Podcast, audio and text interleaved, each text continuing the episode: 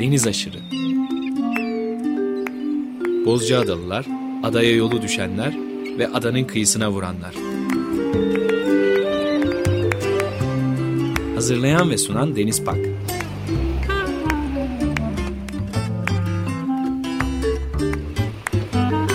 Türkiye için rüzgar enerjisi üreten Demirer Enerji'ye katkılarından dolayı teşekkür ederiz. 95.0 Açık Radyo'da yeni bir Deniz Aşırı programından herkese merhaba. Klasik müzikte deniz konusunu işlediğimiz programlar serisinin dördüncü e, bölümüne geldik. Bu hafta yine program konuğum Bilkent Üniversitesi Klasik Kompozisyon Bölümü öğretim üyesi ve çağdaş besteci Onur Türkmen. Aynı zamanda sevgili dostum Onur Türkmen ile birlikteyiz. Onur merhaba. Merhaba Deniz. Bugün dördüncü programımıza ulaştık. Engin bir konuyla karşı karşıyayız. Herhalde böyle 44 tane yapsak yetmeyecek gibi duruyor. Olabilir evet. Biraz ürkütücü de açıkçası. Ama anlaşılıyor ki biz bu konu üzerine her zaman kulak kabartacağız, ilgileneceğiz, biriktireceğiz ve dinleyicilerimizle de paylaşacağız. Öyle gözüküyor. Bugün yine bir çağdaş besteci ve onun yaptığı bir eseri konuşacağız, dinleyeceğiz. Ee, ama ondan önce biraz senin dünyana da bakalım istiyorum. Aslında en gizemli karakter bu programda sensin gibi duruyor bir yandan. Kesinlikle öyle. Müthiş bir katkın var. Birlikte bu programlar serisini hazırlıyor olmaktan çok büyük bir mutluluk duyuyorum. Ben de öyle, ben de gerçekten. Çok evet. teşekkür harika kafa yoruyoruz, müzikler dinliyoruz, üzerine tartışıyoruz. Yani biz programlar kadar ve belki daha da fazlasını Onur'la telefonda konuşuyoruz, yazışıyoruz. Bu konuda kafa yoruyoruz yani. Belli bir olgunluğa geldikten sonra dinleyicilerimizle paylaşıyoruz. E, laboratuvarımız var arka planda ve çalışıyor. Böyle söylemeliyim. Biraz senin dünyana bakalım. Çağdaş besteci çok mu var? Siz kaç kişisiniz? Nasıl olunuyor çağdaş besteci? E, bunun bir okulu mu var? Ben seni ömrümün yarısından fazlasında tanıyan aynı zamanda bir dostun, arkadaşın olarak bütün gelişimine de vakıfım ama dinleyicilerimiz için biraz kısaca bunu da anlatır mısın? Bunları çok merak ediyorum. Yazdığın, kaydettiğiniz eserlere de ilerleyen dönemde birlikte bakabilme imkanımız olur inşallah. Ve böyle kombine sorumu sana sormuş olayım. Çağdaş besteci derken tabii hani İngilizcesi contemporary yani şu anda nefes alan bir müzik üreten insanlardan bahsediyoruz ve anladığım kadarıyla pop müzik dışı e, müzik üreten insanlar, yani popüler müzik dışı. Biraz belki şey tanımı çok yanlış olmuyor. Akademi içinde çalışan besteciler. Zaten dünyada da böyle akademi dışında e, çağdaş müzik dediğimiz kavramla uğraşan çok az besteci var. Yani müzik yazıp hayatta kalabilen çok az besteci var ama yani biz geniş bir aileyiz aslında.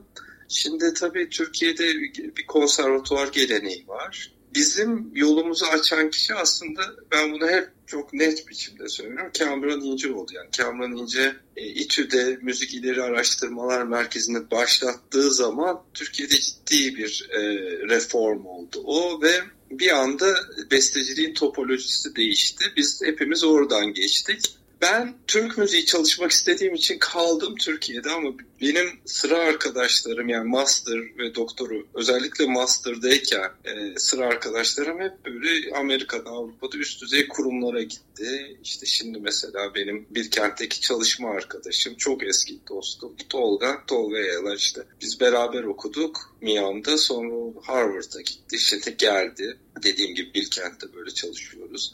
Yani çok sayısız böyle insan oldu başarılı yurt dışında iz bırakan. Mesela Miami'da hala var. Biz bir kent olarak da böyle öğrencilerimiz mesela ben 15 yıldır bir kentteyim. E, hiç şey olmadı böyle açıkta kalan öğrencimiz hani ne yaptığı belli olmayan mezunumuz olmadı. Yine Avrupa'da Amerika'da üst düzey kurumlarda ya doktorasını bitiriyor ya işte mezun oldu. Türkiye'ye geri gelip hocalık yapanlar var. Ee, Avrupa'da kalıp aktif bestecilik yapanlar var. Amerika'da, New York'ta aktif bestecilik yapanlar var.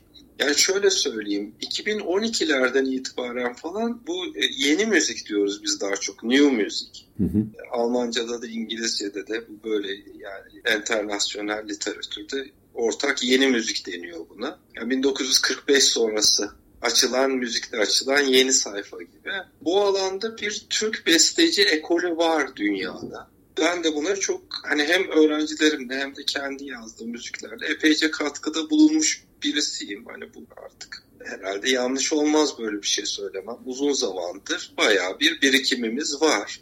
Çok bestecimiz var yurt dışı. Yani çok arkadaşım var, çok öğrencim var. Artık öğrencilerim de arkadaşlarım. Böyle geniş bir aileyiz. Sayı veremeyeceğim sana ama etki olarak bayağı etkiliyiz yani. Aktif olarak bir Türk besteci fenomeni var Avrupa'da ve Kuzey Amerika'da. Böyle bir fenomen var. Hani şu, ben aslında galiba lafı biraz karıştırdım. Kamran İnce'nin enstitüyü açmasından sonra biraz konservatuvar ekolüyle bu yeni müzikçiler mi diyelim artık? Yeni müzikçiler yani Avrupa ile ve Kuzey Amerika ile tabii bunun içinde artık Çin'de var, artık Kore'de var, Japonya zaten vardı. Ama biraz batı merkezli bir şey. Bunu da kabul etmek lazım. Bu yeni müzikçiler biraz ayrıldı. Yani e, biraz daha Türkiye'ye yönelik müzikler yapan işte diyelim Muammer Sun ekolü olan onlar zaten vardı devam ediyordu. Kamran İnce'nin bu atağıyla birlikte yeni müzikte bir patlama oldu Türkiye'de. Böyle bir ayrım yani çağdaş müzik derken tabii konservatuvar ekolde çağdaş müzik. Bugün üretilen müzik olduğu için çağdaş ama bir de yeni müzikçiler var. E, böyle bir iki ekol olmuş oldu. Evet, enteresan bir tesadüftür ki MİAM'da sizin grubunuzda eğitim alan e, grup olarak 8-10 kişiydiniz. Bu kadronun 5 ya 6'sıyla çok yakın arkadaştım. Kimisi çocukluk arkadaşımdı, kimisi gençlik arkadaşımdı. Çok ilginç bir tesadüftür benim için de bu şekilde e, sizin müziğinizi kat ettiğiniz gelişmeyi takip etme imkanı buldum. İlgiyle de takip ediyorum. Hakikaten çok etkileyici. Bu Avrupa'da da böyle değil mi Onur? Amerika'da, Avrupa'da Avrupa'da yani Japonya'da demin saydın örneklerini ama mesela Yunanistan'da da var mı? İtalya'da var mı? Akdeniz coğrafyasında sizin gibi yeni müzikle uğraşan insanlar herhalde. Tabii tabii bu yani bir yerde bir endüstri. Şimdi tabii koronadan sonra çok yön değiştirdi. Ama tabii mesela Yunan besteciler de bizim gibi onlar da çok aktifler. Yunanistan'ın çok aktif olduğunu biliyorum. Mesela İtalya tabii çok derin bir geleneği olan yani yeni müzikte de işte yani Luigi Nono'lar Salvatore Sciarino'lar böyle çok dev figürler üretmiş. Ama şimdi biraz daha belki enstitüleri o e, dönüşüme tam olarak uyamadığı için belki biraz sessizlik olabilir İtalya'da. Fransız besteciler tabii zaten yine çok dev isimler var. Ama Fransa sahnesi de biraz belki şu anda biraz sessiz olabilir ama İngiltere çok aktif. Amerika'nın işte Kaliforniya bölgesi özellikle üniversite çevreleri çok aktif. New York tabii ki çok aktif. Londra çok aktif. Almanya'nın pek çok bölgesi çok aktif. Avusturya çok aktif. Hollanda çok aktif. Japonya çok aktif. Çin çok ciddi atılımlarda bulunuyor. Kore çok ciddi atılımlarda bulunuyor. Yani bu biraz devletin ne kadar bu işe para yatırdığıyla ilişkili. Bir şey tabii bizde enteresan bir durum var. Bu e, hani şey anlatılırken Cumhuriyet müzik tarihi işte Türk müzikçiler çok mağdur olduklarını anlatırlar. İşte bir dönem yasaklanmış radyoda falan. Hı hı. Tabii haklı oldukları şeyler çok fazla ama aslında yeni müzik ve yeni müzikçiler Türkiye'de bence çok uzun zamandır yasaklı. yani biz hayalet gibiyiz yani ne bir televizyonda yer alabiliriz. Hani mesela şöyle söyleyeyim sen Şimdi açık radyoda şeyi çaldık. John Luther Adams çaldık. Değil mi? Belki bu bir Türkiye premieriydi. Bilmiyorum ama yani aslında dünyada çok zaten yani iz bırakmış bir eser ta 2013'lerde. Hani bir yerde Türkiye'de zaten devlet desteği hiç yok. Böyle bir iki kuruma sıkışmış ve o kurumun işte yurt dışına gönderdiği öğrenciler ve hani biraz bireysel olarak bu Türk besteci fenomeni veya ekolü biraz böyle çok bireysel çabalarla oluşturulmuş bir şey. E, aslında bir yerde yasaklı bir durumda. Evet ya da görmezden geliniyor. Yani aslına bakarsan bu barok gibi, romantik dönem gibi, empresyonist dönem gibi, modern dönem gibi bir dönemi anlatıyorsun yeni müzik ismiyle. Evet tabii tabii öyle bir dönemi anlatıyor içinde. İşte bu daha çok Almanya'da Darmstadt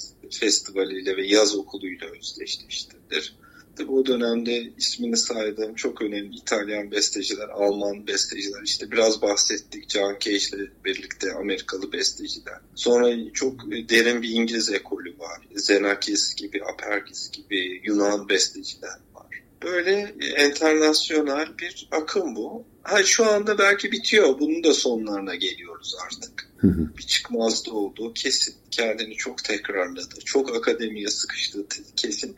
90'lı yıllardan itibaren bu biraz bu sıkışmışlık biraz opera ile aşıldı. Finli besteci Kaya Sarıyaho'nun Paris'te yaptığı büyük atak daha sonrasında pek çok yeni müzik bestecisi işte New York'ta Metropolitan Operası'nda, Paris Operası'nda, İngiltere'de opera ile beraber biraz yeni müziğin akademiye ve kendi festivallerine sıkışmış bestecisinin dışına taşmaya başladı. Opera ile bir nefes aldı ve daha geniş kitlelerle buluştu veya farklı geniş kitle doğru mu bilmiyorum ama daha farklı izleyiciyle buluşma şansı yakaladı. Ee, ama şimdi biraz tabii korona ile birlikte her şey çok değişti. Biraz daha pop müzikle çok entegre, daha multimedya ile çok entegre bir yere doğru gidiyor. Bakalım neler olacak. Evet, operadan kastettiğin çağdaş operalar tabii. Yani bildiğimiz aslında dinleyicilerimizin e, hemen hayal edebilecekleri o klasik operalardan çok farklı bir e, üslupla siz eserler hazırlıyorsunuz. Hatta şu anda biliyorum e, şu sıralar ne ile uğraşıyorsun diye de sana sormak isterim aslında bakarsan. evet yani ben şu anda ya şöyle senin dediğin soruya gelmeden önce ben biraz hayatımın ilginç bir dönemindeyim. Çok uzun yıllar emek verdiğim şeyler meyvesini veriyor. Eğer dünyanın sonuna gelmediysek. İşte ben mesela makam çok çalıştım. Onun üzerine bir ortak yazarlı bir kitaptan yeni Routledge'dan kitabım çıkıyor. O seride makam üzerine iki arkadaşımla Mahir Cetiz'le ve Ozan Baysal'la birlikte bir kitap yazıyoruz. Böyle yılların araştırmasının son ürünleri. İşte pek çok yaptığım şey yavaş yavaş hani çok fazla gündeme gelmeye başlıyor. Biraz o üstünden o yükleri atmaya çalışıyorum ama işte bir taraftan da ben atmaya çalıştıkça koronaydı, savaştı falan. Öyle engeller hiç bitmiyor tabii. Ama benim tabii bugünlerde yani son bir özellikle 3-4 aydır belki daha fazla gündemim Gılgamış.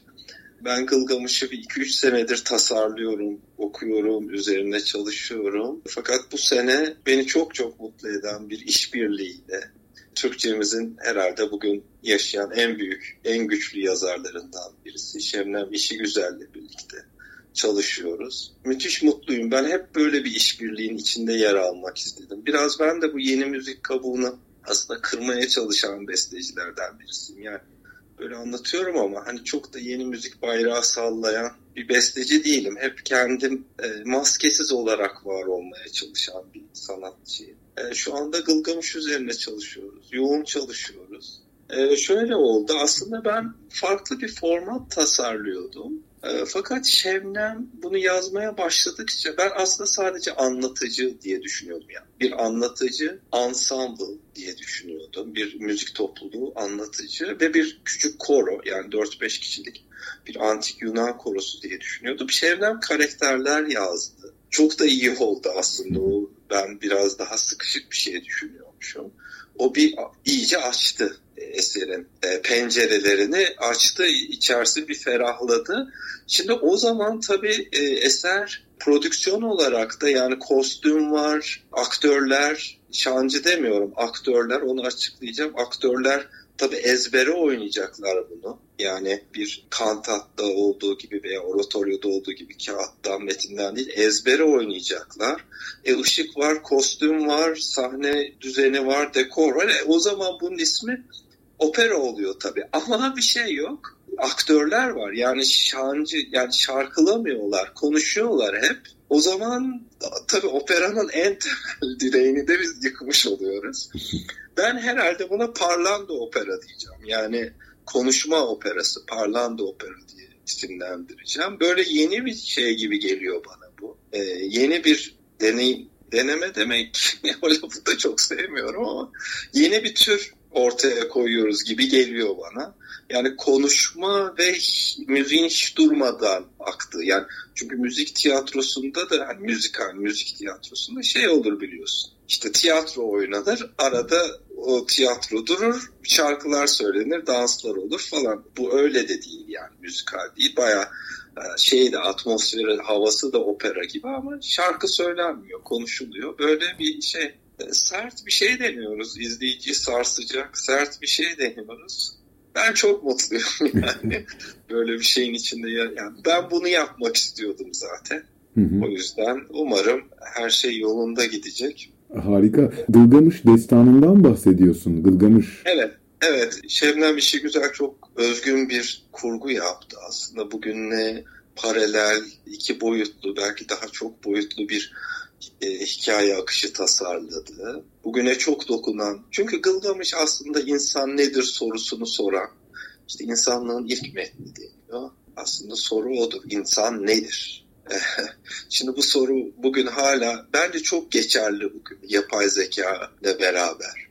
Hala daha işte savaşlar falan devam ediyor ama bir taraftan da işte Mars'ta koloni kuruluyor, yapay zekanın nereye gideceği tartışılıyor. Beyin tekrar tanımlanıyor. İlginç bir çağda yaşıyoruz. Böyle çok ilkel şeylerin de ortasındayız. İşte en son Ukrayna işgali gibi. Maalesef ama bir taraftan da inanılmaz atılımlar, inanılmaz yeni ufuklara doğru gittiğimiz bir yerdeyiz. Orada insan nedir sorusu çok geçerli. Ben zaten o yüzden Gılgamış'ın çok üstüne gidiyordum. Onu yapmak istiyordum. Yani o sorunun bir besteci olarak o soruyla yüzleşmek istiyordum. Ee, şu anda da evet öyle bir e, yani Gılgamış destanı da bir tarafta e, metinde yer alıyor. İşte 12 tablet bir 13. tablet bulunduğu iddiasıyla çok da spoiler vermeyeyim artık ama böyle bir ya beni çok mutlu eder. Yani çalışırken de tüylerimi diken diken eden bir metin. E, çalışma şansına bulmuş. Şanslı bir besteciyim yani. Evet. Ya aslında Gılgamış Destanı bilinen en eski destan. Değil mi? Yanlış evet, hatırlamıyorum. Ya ben en eski yazılı metin diye. Hı hı. İnanılmaz bir şey. Bu konuda e, nasıl edebi eser üretilmemiş, nasıl müzikler yazılmamış bugüne kadar? Var, var, var. Yani Gılgamış'ta ya böyle çok gündeme gelmiş, çok ses getirmiş eser yok belki. Ya bizde şeyde de var. Biz e, yani Gılgamış operası var. Şu anda çok özür diliyorum. Bizim ikinci kuşak bestecilerimizden birisinin Gılgamış destanı var. Hı hı. Yani var ama sonuçta bu tip metinler tekrar tekrar ele alınır. Yani. Tabii. Bambaşka bakış açılarıyla, bambaşka e, üslupla, sunumla değil mi? Evet. Sürekli gelişerek yeniden yorumlanır bu e, eserler. Şimdi onu yazıyorsun. Kocaman bir iş. Nasıl oluyor bu iş? Yani Şebnem yazıyor. Sen bestediyor musun? Yoksa senin yazdıkların müzikler üzerine mi yazıyor? Nasıl oluyor bu iş? biz bir hani bir ön çalışma aşaması geçirdik. İşte fikir alışverişinde bulunduk. Ondan sonra Şebnem işi güzel yazmaya başladı. O tabii şu anda biraz daha metnin ortalarında ben biraz daha başlarındayım. Biraz daha yavaş gidiyor benim açımdan. Ya şöyle ben zaten müzik üzerine bir şey hiç e, çok inandığım bir şey değil. Hani daha önceki programlarda da anlattım. O dilin müziği benim için çok önemli. O yüzden o metini alıyorum, onu ben çalışıyorum. Bazı işte editler oluyor, onları tekrar ele alıyoruz. Bazı şeyleri tekrar düzeltiyoruz. Böyle gerçek bir işbirliği olduğu için de çok mutluyum ama sorduğun sorunun cevabı metnin metinden çıkan bir müzik. Yani o Şebnem'in o muhteşem Türkçesinden böyle güzel akan harika Türkçesinden ve çok derin Türkçesinden çıkan metinin ben aslında müziğini keşfetmeye çalışıyorum. Benim için hep öyle oldu ama ben hep öyle çalıştım. Ben mesela çok Ahmet Haşim'le çalıştım. Ee, işte William Butler Yeats çalıştım, Shakespeare yaptım, yakın zamanda Goethe yaptım. Yani bu tip büyük yazarların müziklerini yaparken hep şey ararsınız. Hani ben bunu besteleyeyim demem de ben, yani ben kendimi anlatayım. Ben bunu alayım besteleyeyim demezsin de oradaki sesi ararsın. Hı hı. Zaten benim için şey odur, heyecanlı olan odur. Yoksa müzik yaparsın işte uyduğu kadar uyar. Aa dersin ben böyle öyle değil. O, o sesi ararsın yani. Onun içinde bir ses gizlidir zaten. O sesle bir e, ne diyelim bir arkeolog gibi kaza kaza kaza kaza ararsın. Evet yani belki edebiyattaki somutlukla müzikteki soyutun kesiştiği kümedir belki o ses. Öyle tabii. Mesela ben Ahmet Haşim'in sesini bulmam benim yıllar aldı. Çok denemeler yaptım onun gerçek müziğini bulmak. Çünkü onun zaten bir şey var. İçinde ses yani bir müzik gizli zaten. Hani aslında bestecinin işi bence onu bozmamaya çalışmak. hani ne kadar az dokunsa o kadar iyi. Yani Yunus Emre yaptım mesela yakın zamanda. Onun sesini aramak benim için çok heyecan verici. Yani onu ararsın. Yani bir ben bir şey yaratıyorum gibi hissetmiyorum yani ben orada. Arıyorum. Yani keşfetmeye çalışıyorum. Orada bir cevher gizli onu keşfetmeye çalışıyorum gibi hissediyorum. Evet. Yakın zamanda İrlandalı bir şairdi değil mi? Yates'le, evet Yates'le. Yani o da benim için. İnşallah bu e, sene Gedik Sanat onu önümüzdeki sene için programına aldı. Onun da duyurusunu yapayım.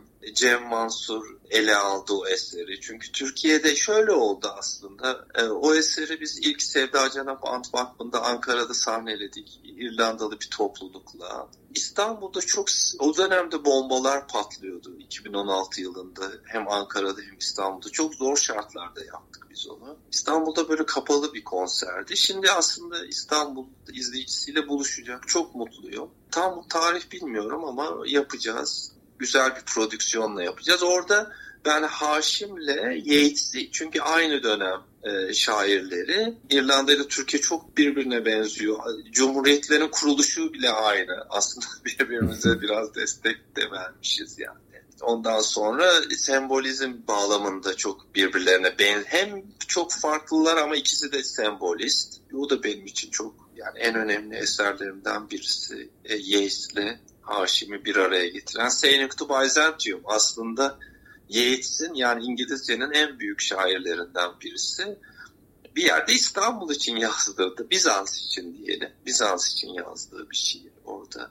Ona felsefi göndermelerle ele aldığım bir şiir. Sen de o dönem iki çağdaş şairi karşılaştırarak ve aslında bir yandan karşılaştırmalı edebiyat konusuna da giren bir konu bu. Ben ortak imgeleri birbirine bağlayarak böyle ritüelistik drama diye bir kavram ortaya atmıştım. Ayinsel drama. Hı hı. Yani o ortak imgeler buluyordum. Bir de bir kavram buluyordum. Mesela o Yeats ve Haşim'in bu Sailing to Byzantium Bizans'a seyrederken diyelim Orada zaman kavramına adanmış bir şeydi bu ve ortak işte ay, kuğular ve ruh. Üç, üç tane zaman katmanı olarak yani zamanın basamakları. Hı hı. İşte zamanın ay hali, kuğular hali ve ruh hali üç tane.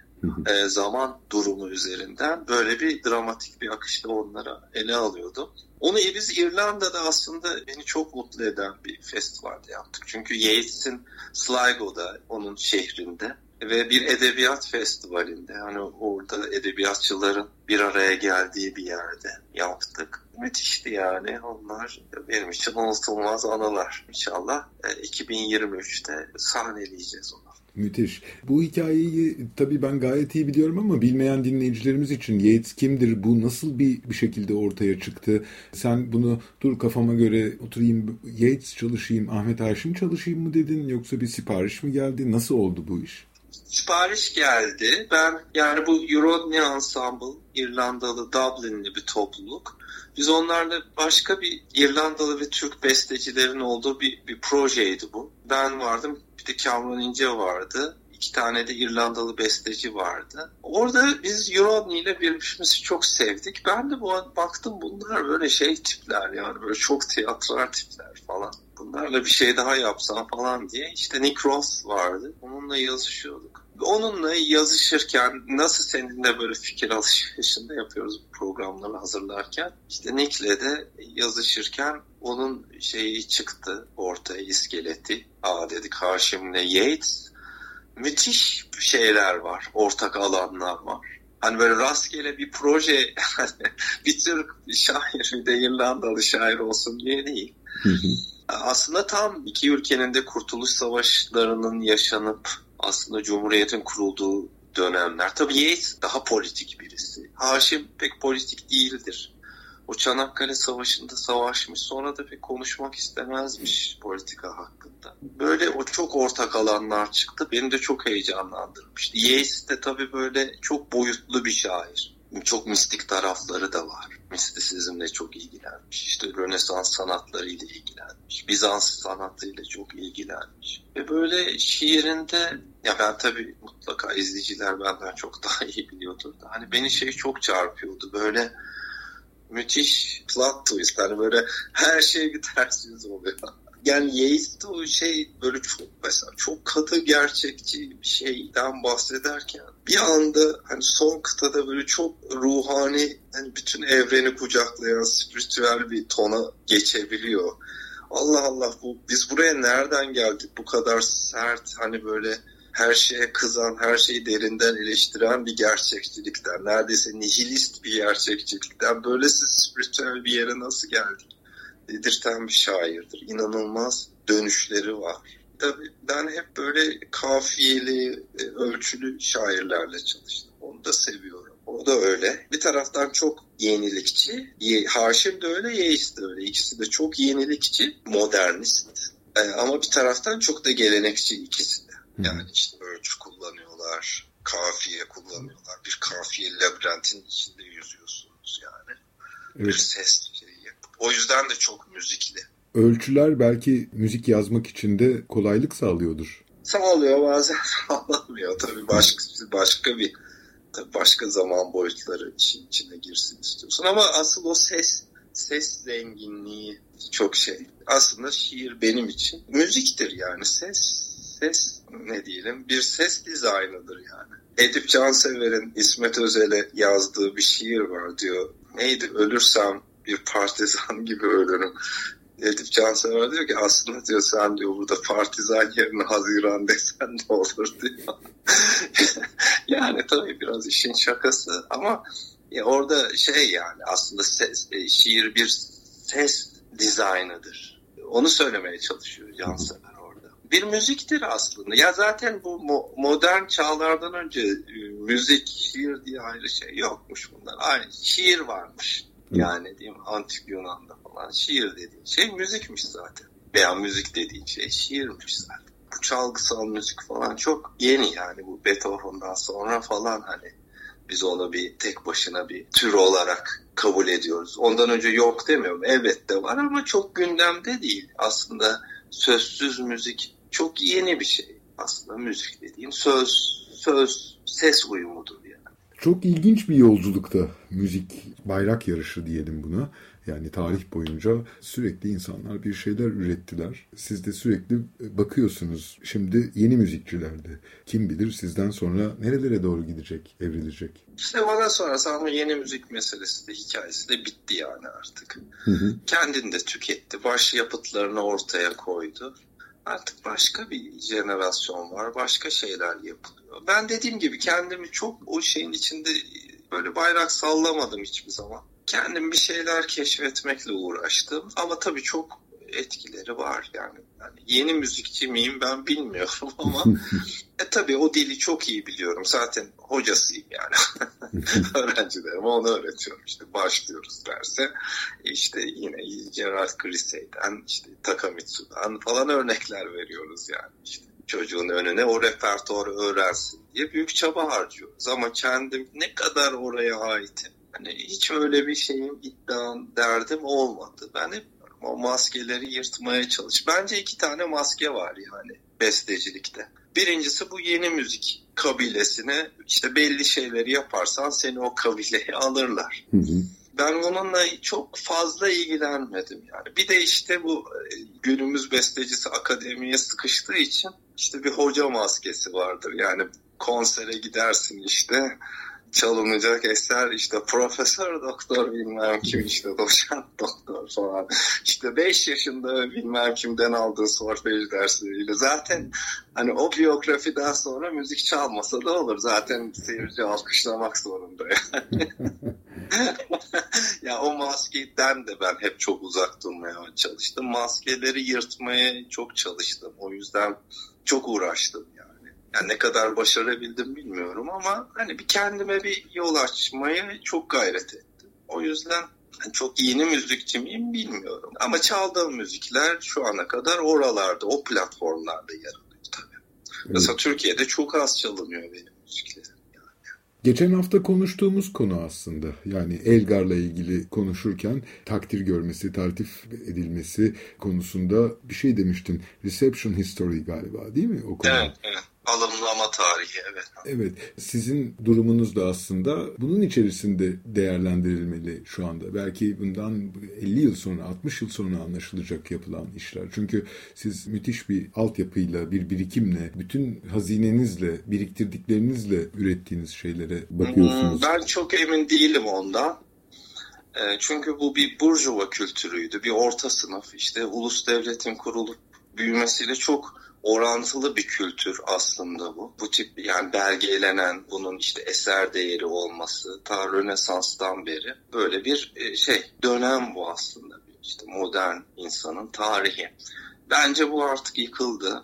Geleceğe kalmayız diye düşünüyorum. yani pek artık dünya öyle bir yere gidecek ki yani sosyal medyanın haline bak zaten. Yani kötü anla olumsuz anlamda söylemiyorum ama artık başka bir insandan bahsediyoruz. Nasıl Rönesans'ta yeni insan derlermiş yani İtalya'da ortaya çıkan tüccar sınıfı hani şey olan bir yerde yönetici sınıf işte bu Medici'ler falan adamlar yönetici aristokrat konumunda ama soylu değil işte bunlar yeni bir tip demişler yani. E şimdi de insan çok değişiyor. Bence kalmayacak. Bu kültür böyle bir e, müze kültürü bence yok olacak. Yanılıyor olabilirim ama bana yok olacak. Çok yakın zamanda yok olacak. Daha her şey günlük yaşanacak gibi geliyor. Ben şahsen çok barışım. yani. evet. çok da umurumda değil ben. Ben sonra ne kalır ne gider. Ama ben hani bu bu bir şeydi. Bir orta sınıf tarihiydi. Bu artık yok olacak diye düşünüyorum. Böyle bir öngörüm var ama tabii ben kimim? Yani öyle bir şey tarihçi değilim, sosyolog değilim. Yani ben öyle kendi kendime benim öngörüm o yönde. Bilemem tabii. Evet bakalım neler olacak. Ee, bakalım neler olacak. Evet e, geçen yıl Yektan Türk Yılmaz'la birlikte kayıt tarihi üzerine birkaç program yapmıştık ve çok eski kayıtlardan, taş plaklardan 1800 sonlarından 1900 başlarından müthiş örnekler e, dinlemiştik. O programlarda Yektan bir antropolog, tarihçi onunla şu sonuca varmıştık. Devrinin avantgardları yarının klasikleri haline dönüşüyor. Bakınız Münir Nurettin gibi bakınız diğer örnekler gibi oluyor. Bugün aslında içinde bulunduğun durumu da biraz senden farklı olarak biraz böyle görüyorum. Hakikaten bu iki fikri kapışmasını bile izlemek için yaşamaya niyetliyim.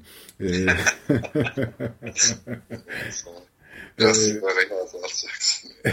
evet, evet. Oralarda da yapacak işlerimiz var gibi duruyor gerçekten. İstersen bu konu bitecek gibi değil. Her zaman tartışacağız ve benim ayrıca senden ve senin nezdinde diğer bestecilerden bir ricam da var. Yani biz bir deniz kültürü ülkesiyiz, coğrafyasıyız. E, adalar var. Biz e, adalarla çok uğraşıyoruz. Niçin bizim adalarımızın müziği yok, e, denizlerimizin müziği yok? Klasik müzikte de aslında çok büyük örnekler gördük ama bence çok yeterli de değil. Deniz dünyanın dörtte üçünü kaplıyor. Aslında bütün yaşam oradan çıkıyor. Bugün dinleyicilerimizle paylaşacağımız örnek de onlardan bir tanesi. Denize doğru gidiyoruz. Evet. Denize doğru e, eserin ismi de. Toru Takemitsu çalacağız. Evet. Ama sizlerden ricam bizim de e, denizlerimizin müzikleri olsun. Edebiyata olmuş çünkü. Cevat Şakir evet. var, Sait Faik var. Var da var. Yani müthiş örneklerimiz var. Bunlar herhalde çalışmaya değer ama biraz herhalde vakte ihtiyacınız var. Mutlaka evet evet. Yani bu konuda biraz uzun bir konu ama şimdi Takamitsu'dan çok çalmayalım. İstersen Takamitsu'ya girelim. Hemen girelim. Şöyle diyelim, ilerleyen programların bir teaserı olsun ve Takemitsu'yu konuşmaya başlayalım. Bugün ne dinleyeceğiz? Evet, şimdi Takamitsu çok önemli bir Japon besteci. Günümüzü de şekillendirmiş. Çok çok önemli bir besteci. Hatta yani şöyle söyleyeyim, bir Takamitsu ödülü var. Günümüzün en prestijli ödüllerinden birisi. Burada hep jüri üyeleri de günümüzün en büyük, en şöhretli bestecileri olur. Hani bir Japon ekolünün aslında ilk çağdaş müzik diyelim, ilk en önemli bestecisi. 30 doğumlu bir besteci. Zannediyorum 90'ların ortasında hayatını kaybetmiş. Onun 1981'de Greenpeace e, siparişiyle e, balinaları koruma e, teması üzerine verilmiş bir sipariş üzerine yazdı. Denize doğru, Toward the Sea diye İngilizce'de zaten şeyi başlığı. Üç bölümlü bir eser. Bunun ilkini gitar ve alto flüt için yazmış. Sonra farklı e, versiyonları da olmuş işte bir orkestra, arp, flüt versiyonu var. Farklı enstrümantasyonlar için. Marimba için ya, yazmış galiba değil mi? Evet. Marimba flüt mü bir de? Bir alto flüt, arp, yaylı orkestrası. Bir de alto flüt, arp varmış. Bir de flüt marimba varmış. Böyle çok dört tane falan farklı versiyonu var. Evet. Marimba bir çeşit perküsyon. Evet, notalı diyelim yani. Ses dikliği olan perküsyon. Bir de hani sadece not, notası, mesela davulun belirli notaları olmuyor. İşte marimba'nın, vibrafonun, glockenspiel'in belirli işte piyano gibi diyelim notaları oluyor. Marimba da öyle çok önemli bir çalgı. Evet. Takemitsu'nun Denize Doğru eserini birazdan dinleyicilerimize baş başa bırakacağız. Bu eser üç bölümden oluşuyor. Üç bölümden oluşuyormuş. Birincisi Gece, ikincisi Moby Dick, Üçüncü bölümde Cape Cod başlıklarını taşıyor. Evet çok manidar başlıklar gerçekten. E, Greenpeace ısmarlamış bu besteyi söylediğin evet. gibi. Moby Dick tarihteki en heyecan verici deniz romanlarından bir tanesi. Biz de bu programda deniz aşırı yolculukları konuştuğumuz bölümlerinde bu romandan oldukça detaylı bir şekilde bahsetmiştik. Hakan Karasakal'la selam olsun ona da. Hatırlamayan dinleyicilerimiz için kısaca hatırlatmak gerekirse Moby Dick bir balina, balina avcısı İsmail'in ayağını koparıyor ve İsmail'in ondan rövanşist bir tavırla intikamının hikayesi. Çok derin bir deniz mücadelesini anlatan son derece renkli 1850'lerde yazılmış yanlış hatırlamıyorsam. Bir roman, tarihteki en kült deniz romanı diyebiliriz Moby Dick için. Cape Cod'da bu balina avcılarının memleketi Amerika'da. Orası da ilginç bir yer. Balina avcılarının Cape Cod'un hemen altında adalar var. Orası da sonradan kanal açmışlar 20. yüzyılın başında. Ee, aslında Kanal İstanbul gibi bir kanal olmuş ve bir ada olmuş. Gerçi köprülerle Cunda Adası gibi bağlamışlar Cape Cod'u ama Cape Cod kanalı olmuş. Balina avcılarının mekanı, maceracı denizcilerin mekanı, Amerikan tarihindeki en eski yerleşimlerden bir tanesi. Tabii Avrupa'ya yakınlığıyla da alakalı herhalde. İlk e, isimlendirilen yerlerden bir tanesi olmuş. İlginç hikayeler. Greenpeace'in Takemitsu'ya bir Japon besteciye yazdırması da aslında manidar. Çünkü Japonların yine bir başka ada kültürü aslında Japonya. Evet, ee, ve orada çok vahşi avlar görüyoruz. Japon kültüründe çok büyük bir sertlik görüyoruz aslına bakarsan. Ama Takemitsu gibi sanatçılar tabii bambaşka bakıyorlar. Kurosawa'nın filmlerinin müziklerini yapmış Takemitsu. Ben e, senin aracılığınla tanıdım Takemitsu'yu. Çok memnunum bundan. Kurosawa'nın filmlerinden Takemitsu müziklerini hatırlıyoruz aslında ama örtüştürmemiştim ve onu çağdaş bestecilerinden, yeni müzik bestecilerinden birisi olarak incelememiştim. Birlikte bu programı yapacağımız için ilgilendim. Birçok eserini de dinledim. Çok çarpıcı bir besteci ve nefis bir müzik dinleyeceğiz bugün. Evet. Nasıl bir trafikten bahsedebilirsin? Ben aslında denizci, balıkçı olarak bir tarafıyla anlattım. Bu arada Moby Dick'in türünü söylemedim. İspermeçet balinası, sperm balinası ya da kaçalot diye bilinen bir balina türü. Bunun beyaz renkli olanına çok nadiren rastlanıyor. Moby Dick'te o, onun beyazı dişli bir balina dünyadaki saldırgan balina türlerinden bir tanesi olarak biliniyor. Tabii ki bu kült e, romanın baş kahramanı Moby Dick. Moby Dick ile ilgili bu bölümle alakalı bir şey daha söyleyip sözü sana bırakacağım. D.H. Lawrence müthiş bir edebiyatçı. Biz adalara kafayı takan insanlar için de kılavuzlardan bir tanesi. Dünyanın en tuhaf ve en harika kitaplarından birisi olarak nitelendiriyor Moby Dick hikayesini. Takemitsu'nun da bu eseri yazarken Moby Dick'i ana eksenine almış olması mutluluk verici. Yani bu tabi başlık meselesi ilginçtir müzik tarihinde. Mesela romantik dönemden itibaren Klasik dönemde pek karşımıza çıkmaz. Klasik dönemde işte Mozart'ın, Haydn'ın müziklerinde daha müzik kendi ses dünyası içinde kapalı bir dünya, otonom bir dünya ilişkilidir. Ama mesela barok dönemde var bazı işte en ünlü başlıklı müzik Vivaldi'nin mevsimleri mesela. Betimler yani. Onun sesle resmini çizer. Veya Beethoven'ın işte 6. senfonisinde başlıklarla bir hikaye anlatılır dönemde şehirli insanın kırla, doğayla ilişkisi, yüzleşmesi, karşı karşıya gelmesi. Tabii bu programlı müzik diyoruz biz bunlara. Orada tabii Berlioz'un Senfoni Fantastik. O bayağı bir aslında bestecinin yazdığı bir hikaye de vardır. Konser notları olarak izleyici ve izleyici ve verilir bayağı bir şeydir yani. Hani sinematografik bir akış vardır müzik de onu az çok takip eder. Her ne kadar bazı mesela Charles Rosen gibi önemli müzikologlar orada aslında birebir hikayeyi takip etmenin yanı sıra aslında ruhunu da yansıttığını anlatır. Tabi birebir müzik hikayeyi takip ettiği zaman çok birebir takip ediliyorsa buna işte film müziğinde Mickey Mousing deniyor. Tabi öyle değil tam olarak. Daha çok hakikaten Rosen'ın dediği gibi ruhunu anlatmak üzerine. Ama bir dramatik akışta vardır yani. Hikayeyi takip eder sonuçta müzik.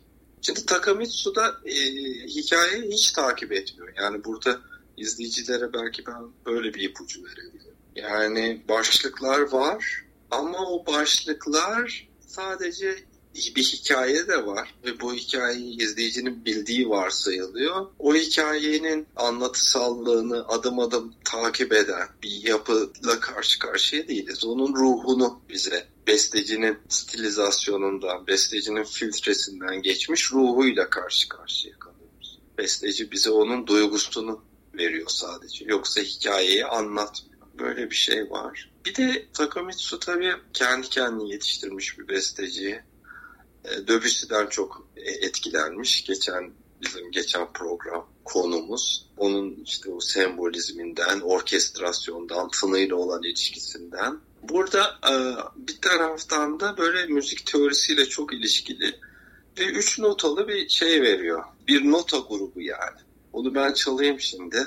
Şöyle mi bemol, mi bemol, mi la. Yani böyle bir şey oluyor.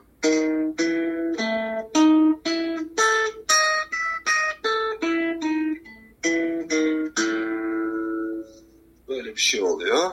Şimdi bunun aslında bir denizdir diyor Takamitsu. Çünkü aslında Mila olsa bir tam dörtlü veya işte ters çevirsek beşli. O dörtlüler, beşliler müzikte bir açıklıkla ilişkilendirilir aslında. Mesela Beethoven'ın 9. senfonisi de Mila dörtlü veya beşlisi işte ters çevirdin mi beşli olur o. O yani Beethoven 9. senfonisi de bütün insanlığı kucaklayan Schiller'in şiiri üzerine böyle insanlık o dönem Fransız devrimi idealleri, fraternite yani insanlar kardeşliğini falan konu edindiği için böyle bir açıklıkla başlar. Beşli açıklık. Ee, burada da o deniz açıklığı gibi Mila'nın açıklığı var ama orada bir mi, mi bemol de işin içine girince bence daha büyük ilişkiler ağına işaret ediyor. Yani bir deniz gibi bir yerde bir sınırsızlık e, işaret ediyor. Yani o mi bemolla üç nota aslında çok fazla ilişkilere gebe.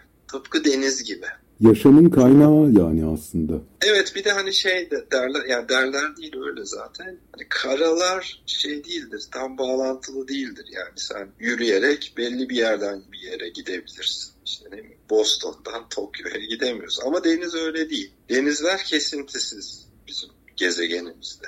Denizde hiç bir kesinti olmadan sonsuza kadar seyahat edebiliyorsun. Bu da mi bemol yani mi la zaten açık bir yapı. Mi bemolle birlikte bence kesintisiz bir açıklığa gidiyor. Çok fazla renk öneriyor. Belki sınırsız renk öneriyor.